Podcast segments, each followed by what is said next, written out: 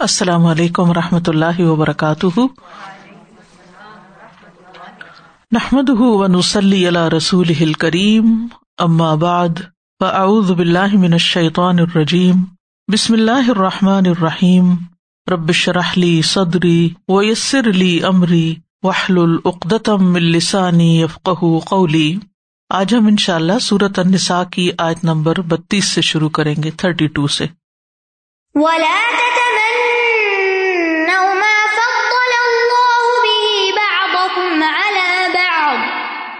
للرجال نصيب مما اكتسبوا وللنساء نصيب مما اكتسبن. واسألوا الله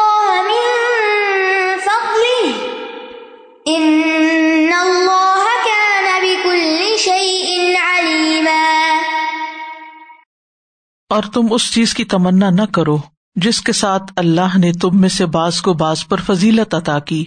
مردوں کے لیے اس میں سے حصہ ہے جو انہوں نے کمایا، اور عورتوں کے لیے اس میں سے حصہ ہے جو انہوں نے کمایا، اور اللہ سے اس کے فضل کا سوال کرو۔ بے شک اللہ ہر چیز کو خوب جاننے والا ہے۔ ولا تمن اور نہ تم تمنا کرو۔ سب کو خطاب ہے۔ ہم سب کے لیے ہے یہ حکم۔ مردوں کے لیے بھی، عورتوں کے لیے بھی۔ کس چیز کی تمنا نہ کرو؟ ما فد اللہ بھی باد کم آباد جس کے ساتھ اللہ نے تم میں سے باز کو باز پر فضیلت عطا کی ہے۔ جس چیز کے ساتھ تمہیں ایک دوسرے پر برتری دی ہے، ان چیزوں کی خواہش نہ کرو۔ خواب و رزق ہو، علم ہو، حسن ہو، کوئی جسمانی قوت ہو، کوئی دوسری قوت ہو۔ کسی بھی اعتبار سے اگر ایک شخص دوسرے سے بہتر ہے تو جس کے پاس کم ہے، وہ اس جیسا بننے کی تمنا تو کر سکتا ہے، لیکن یہ نہیں کر سکتا کہ اللہ تعالیٰ اس سے لے جائے۔ یعنی ہم یہ تو کہہ سکتے ہیں کہ اللہ تعالیٰ، تو نے فلاں کو نعمت دی ہے، تو مجھے بھی عطا کر۔ کیونکہ آگے فرمایا کہ وسل اللہ من فضل ہی اللہ کا فضل اس سے مانگو۔ اور پھر خاص طور پر سورت النساء کے کانٹیکس میں مراد کیا ہے کہ عورتیں مردوں کے خسائش کی تمنا نہ کریں۔ کہ مردوں کو اللہ نے جو جسمانی قوت دی ہے، جو مال کمانے کی قوت دی ہے، وہ ہمیں بھی مل جائے۔ تو جن چیزوں کی بنا پر اللہ تعالیٰ نے مردوں کو عورتوں پر فضیلت دی ہے، عورتیں ان چیزوں کی تمنا نہ کریں، مرد بننے کی خواہش نہ رکھے اور اسی طرح اگر کوئی فقیر ہے یا اس کے اندر کوئی جسمانی نقص ہے، تو پھر صرف دوسروں کی خوشیاں یا دوسروں کے پاس نعمتیں دیکھ دیکھ کر انسان جلے نہیں، حسد نہ کرے۔ اور اللہ سے اس کا فضل مانگے۔ کس چیز کی تمنا کرنی چاہیے؟ حدیث میں آتا ہے کہ دو لوگ قابل رشک ہیں۔ ایک وہ آدمی جسے اللہ نے قرآن کا علم دیا اور وہ اسے دن رات تلاوت کرتا رہتا ہے۔ یعنی دن رات اس کے ساتھ مشغول ہے۔ حتیٰ کہ اس کا پڑوسی کہتا ہے، کاش مجھے بھی وہ دیا جاتا جو فلاں کو ملا۔ تو میں بھی اس کی طرح کے عمل کرتا، جیسے وہ عمل کرتا ہے۔ یہ قابل رشک ہے، اس کی تمنا کرو۔ دوسرا وہ شخص جسے اللہ نے مال دیا اور وہ اسے حق کی بالادستی کے لیے خرچ کرتا ہے۔ یعنی نیک کاموں میں، خیر کے کاموں میں، حتیٰ کہ اسے دیکھ کر دوسرا شخص کہتا ہے، کاش مجھے بھی مال دیا جاتا جیسے فلاں کو دیا گیا ہے، تو میں بھی اس کی طرح عمل کرتا جیسے وہ عمل کرتا ہے۔ جس طرح وہ نیکی کے کام میں لگا رہا ہے، میں بھی لگاتا۔ لیکن دوسرے کی نعمت پر حسرت نہیں کرنی چاہیے، کیونکہ یہ حسرت جو ہے، یہ حرام ہے یعنی منع ہے۔ اور یہ حسرت کیا ہے کہ دوسرے کی نعمت کا زوال ہو جائے، اس کو کیوں ملا؟ جلے کڑے نہیں انسان۔ اس کو حسد بھی کہتے ہیں اور حسد جو ہے، اس سے بہت سی برائیوں کے دروازے کھلتے ہیں۔ عبداللہ ابن امر بن الاس کہتے ہیں کہ رسول اللہ صلی اللہ علیہ وسلم نے فرمایا، جب فارس اور روم کو فتح کر لیا جائے گا، تو تم کس طرح کی قوم ہوگے؟ عبد الرحمان بن اوف نے ارض کیا، ہم وہی کریں گے جو اللہ نے ہمیں حکم دیا ہے۔ رسول اللہ صلی اللہ علیہ وسلم نے فرمایا، اس کے برعکس تم ایک دوسرے سے مقابلے کرو گے۔ یعنی جب دنیا بہت آ جائے گی تو پھر کمپٹیشن شروع ہو جائے گا۔ پھر ایک دوسرے سے حسد کرو گے کہ اس کو کیوں زیادہ مل گیا، اس کے بس نہیں ہونا چاہیے۔ پھر ایک دوسرے سے پیٹ پھیرو گے یعنی ایک دوسرے کو اوائڈ کرو گے۔ پھر ایک دوسرے سے بوگز رکھو گے۔ تو دوسروں کی نعمت کو دیکھ کر، اس سے حسد کرنے کے بعد پھر انسان اس سے کھچا کھچا رہنے لگتا ہے، پھر اس کے بعد بول چال، تعلق ختم، اور پھر دل میں ایک نفرت سی آ جاتی ہے۔ خاص طور پر اگر ایک ہی خاندان کے اندر اونچ نیچ ہو، کچھ کے پاس زیادہ ہو، کچھ کے پاس کم ہو، تو ان کے آپس کے تعلقات کم ہی اچھے دیکھے گئے۔ کیونکہ غریبوں کو یہ شکوا ہوتا ہے کہ یہ امیر ہیں، یہ ہمیں نہیں دیتے، اور امیروں کو یہ شکوا ہوتا ہے کہ یہ ہر وقت ہمارے پیچھے پڑے رہتے ہیں اور ہماری نعمتوں پر حسد کرتے ہیں۔ تو اس لیے اس چیز سے منع کر دیا گیا۔ پھر خصوصاً فرمایا لرجال نصیب ممک تصب و نسائی نصیب ممک تصبنا مطلب کیا ہے کہ مردوں کو اس میں سے حصہ ملے گا؟ جو وہ کوشش کریں گے اور عورتیں جو وہ کمائیں گی۔ یعنی ہر ایک کو اس کے عمل کا بدلا ملے گا۔ خیر کے بدلے خیر، شر کے بدلے شر۔ اسی طرح چونکہ پیچھے وراثت کے معاملات بھی گزرے، تو وراثت میں مردوں کا حصہ عورتوں سے زیادہ ہے۔ تو اس صورت میں بھی عورتوں کے دل میں یہ بات پیدا ہو سکتی ہے کہ ان کو کیوں زیادہ ملا ہے۔ اور جیسے کہ بہت دفعہ لوگ یہ شکایت کرتے نظر آتے ہیں۔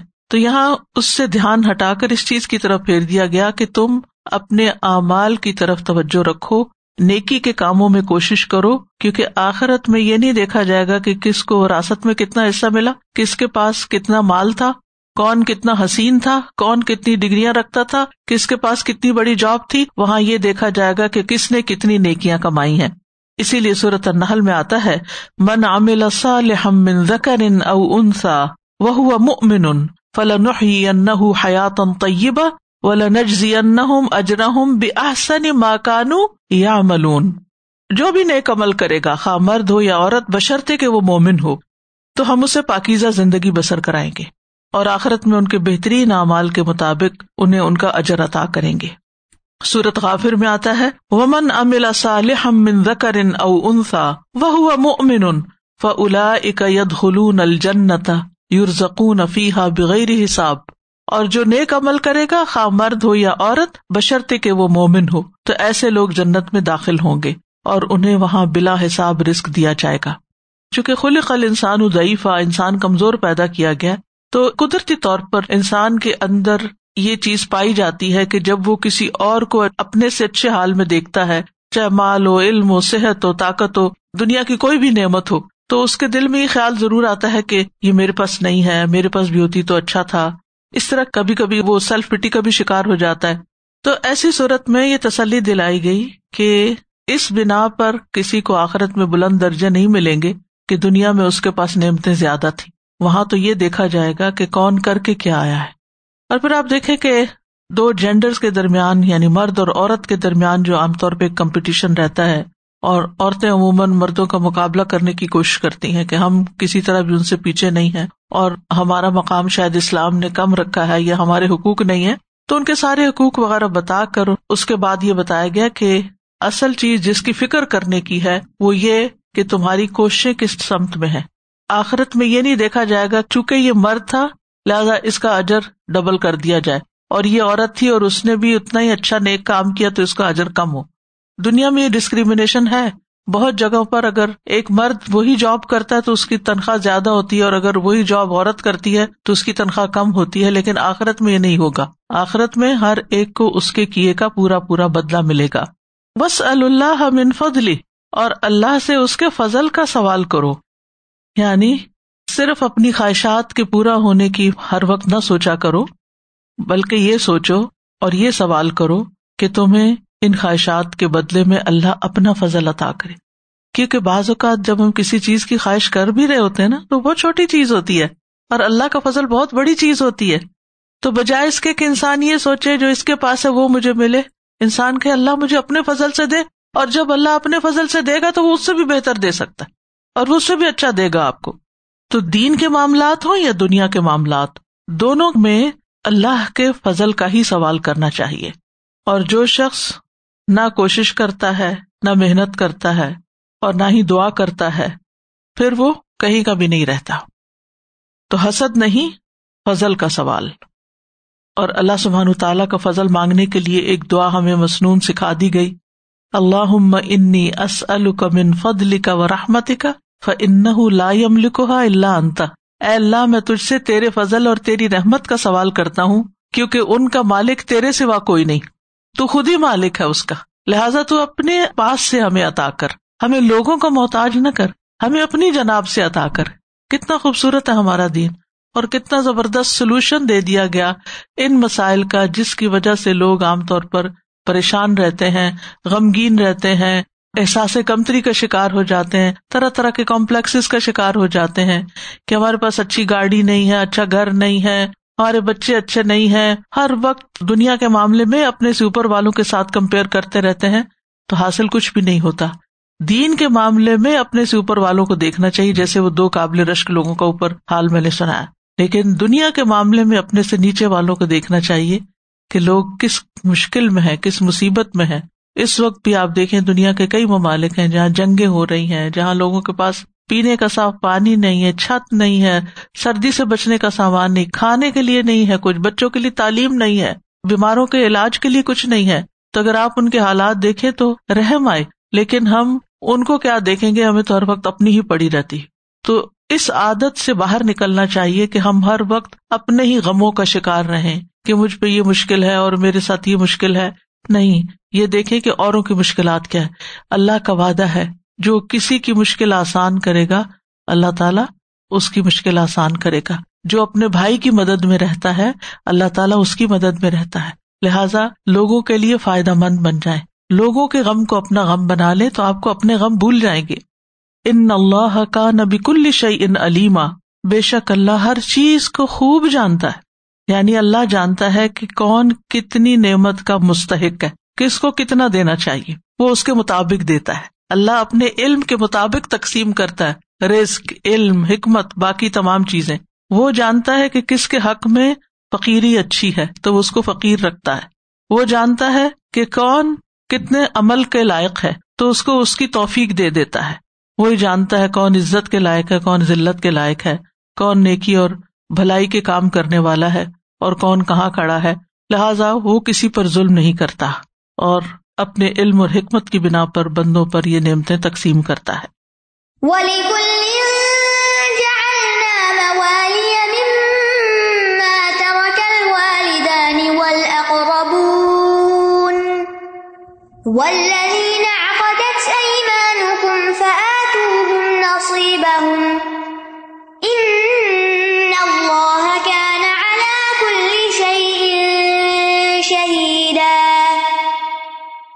اور اس ترکے میں سے جو والدین اور قریب ترین رشتے دار چھوڑ جائیں، ہم نے ہر ایک کے وارث مقرر کر دیے ہیں۔ اور جنہیں تم سے تمہارے عہد و پیمان نے باندھ رکھا ہے یعنی تمہارے حلیف، تو تم انہیں بھی ان کا حصہ دے دو۔ بے شک اللہ ہر چیز پر خوب گواہ ہے۔ ولی کل جا النا موالیا موالی جو ہے مولا کی جمع ہے، اور مولا کے کئی معنی ہوتے ہیں۔ دوست، آزاد کردہ غلام، چچا زاد، پڑوسی لیکن یہاں موالی سے مراد وارث ہے وارث مطلب یہ ہے کہ ہر مرد اور عورت جو کچھ چھوڑ جائیں گے، اس کے وارث ان کے قریبی رشتے دار ہوں گے۔ ٹھیک ہے؟ ولی کل جا موالی مما ترکل والدان والدین چھوڑ جائیں تو اس صورت میں اولاد وارث ہوگی۔ اور اگر اولاد چھوڑ جائے تو پھر کیا ہے؟ ماں باپ اور دیگر رشتے دار جو ہے وہ وارث بنیں گے۔ ہم پیچھے وراثت کے احکامات میں اچھی طرح پڑھ چکے ہیں کہ ایک وراثت کی تقسیم ہوتی ہے نصب کی بنیاد پر، جو والدین اور اولاد کے بیچ میں نصب کا رشتہ ہوتا ہے، اور ایک ہوتا ہے زوجیت کی بنا پر، جو نکاح کے رشتے میں جیسے شوہر بیوی ایک دوسرے کے وارث بنتے ہیں۔ اور ایک ہوتا ہے ولا کی بنیاد پر۔ ٹھیک ہے؟ ولا کیا ہے؟ ولا یہ ہوتا ہے کہ اگر ایک شخص اپنے غلام کو آزاد کر دیتا ہے تو پھر اس کے بعد اس سے اس کا تعلق یا نسبت ولا کی ہو جاتی۔ اگر یہ آزاد کردہ غلام فوت ہو جائے اور کچھ مال چھوڑ جائے تو وہ مال اس کے سابق آکا کو جس کے ساتھ اس کی ولا کی نسبت ہے، اس کو ملے گا۔ ٹھیک ہے؟ تو یہاں پر ایک تو حصے ان کے بتا دیے گئے۔ پھر فرمایا، اور جنہیں تم سے تمہارے عہد و پیمان نے باندھ رکھا ہے یعنی تمہارے حلیف، تو تم انہیں بھی ان کا حصہ دے دو۔ اہل عرب میں یہ قاعدہ تھا کہ جن لوگوں کے درمیان دوستی اور بھائی چارے کے عہد و پیمان ہوتے تھے، وہ ایک دوسرے کی میراث کے بھی حقدار بن جاتے تھے۔ کسی کو منہ بولا بیٹا بنا لیا جاتا تو وہ اپنے منہ بولے باپ کا وارث کرار پاتا تھا۔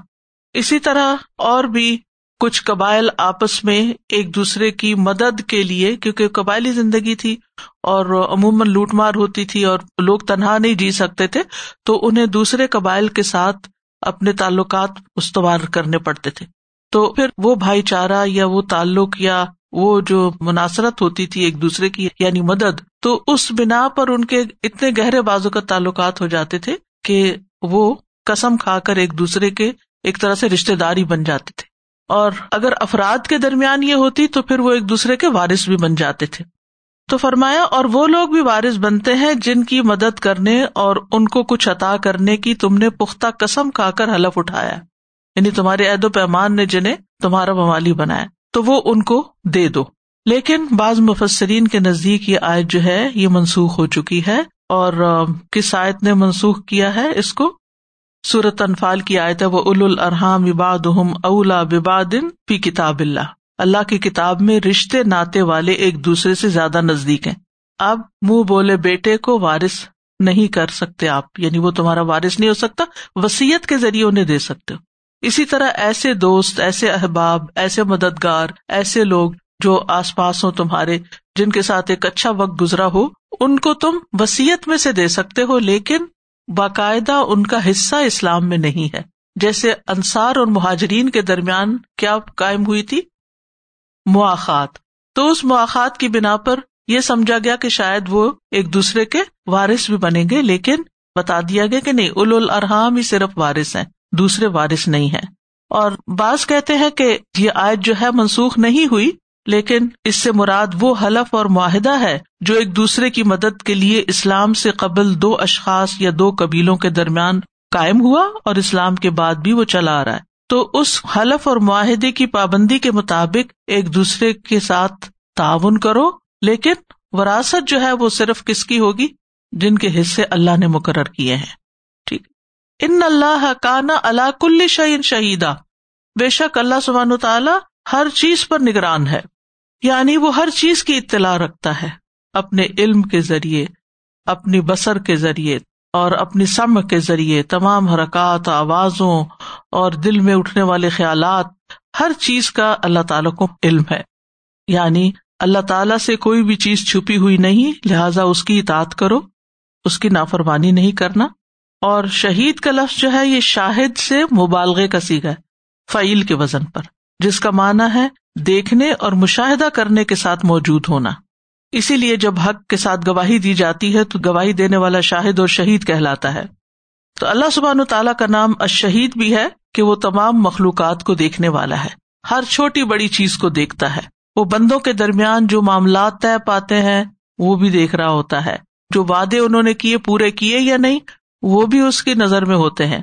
تو وہ ساری مخلوق کی نگرانی کرتا ہے کہ کون کس پہ ظلم کر رہا ہے، کون کس کے ساتھ مہربانی کر رہا ہے، کون کس کے ساتھ معاملہ اچھا کر رہا ہے اور کون اچھا نہیں کر رہا۔ ابن مسعد کہتے ہیں کہ ارش پانی کے اوپر ہے اور اللہ عز و جلہ عرش پر ہے اور اس پر تمہارے اعمال میں سے کچھ بھی مخفی نہیں۔ اور پھر یہ کہ قیامت کے دن بھی اللہ سبحان تعالیٰ بندوں کے اعمال پر خود گواہ ہوگا۔ یوم یب آسم اللہ جمی ان فیونب اہم بما املو احسا اللہ و نسو و اللہ اللہ کل شعین شہید۔ جس دن اللہ ان سب کو زندہ کر کے اٹھائے گا تو انہیں بتا دے گا کہ وہ کیا کچھ کر کے آئے ہیں۔ یعنی ہم سب کو بتایا جائے گا ہم اس دنیا میں کیا کر رہے ہیں۔ اللہ نے اس کا پورا ریکارڈ رکھا ہے، جبکہ وہ خود اسے بھول گئے۔ ہمیں یاد ہم ماضی میں کیا کچھ کر چکے، پچھلے سال آج کے دن ہم کہاں تھے، کیا کر رہے تھے؟ کسی کو یاد ہو؟ آج کی تاریخ بھی یاد نہیں ہوتی کہ آج کا کیا دن اٹھارہ نومبر تو لاسٹ ایئر ایٹین نومبر کو کہاں تھے، کیا کر رہے تھے؟ کچھ یاد نہیں ہاں فیس بک پہ آ جائے کہ میموریز تو پھر اور بات ہے۔ تو اللہ سبحان و تعالیٰ ہر چیز پر قیامت کے دن بھی خود گواہ ہوگا۔ تو اس لیے کسی کے ساتھ بھی ظلم نہیں ہوگا، ہر ایک کے ساتھ انصاف ہوگا، کیونکہ گواہیاں حق کے ساتھ ہوں گی۔ فرشتے بھی گواہ ہوں گے۔ وجا کلو نفسن ماں سا و شہید ہر شخص آ گیا، اس کے ساتھ ایک ہانک کے لانے والا اور ایک گواہ ہے۔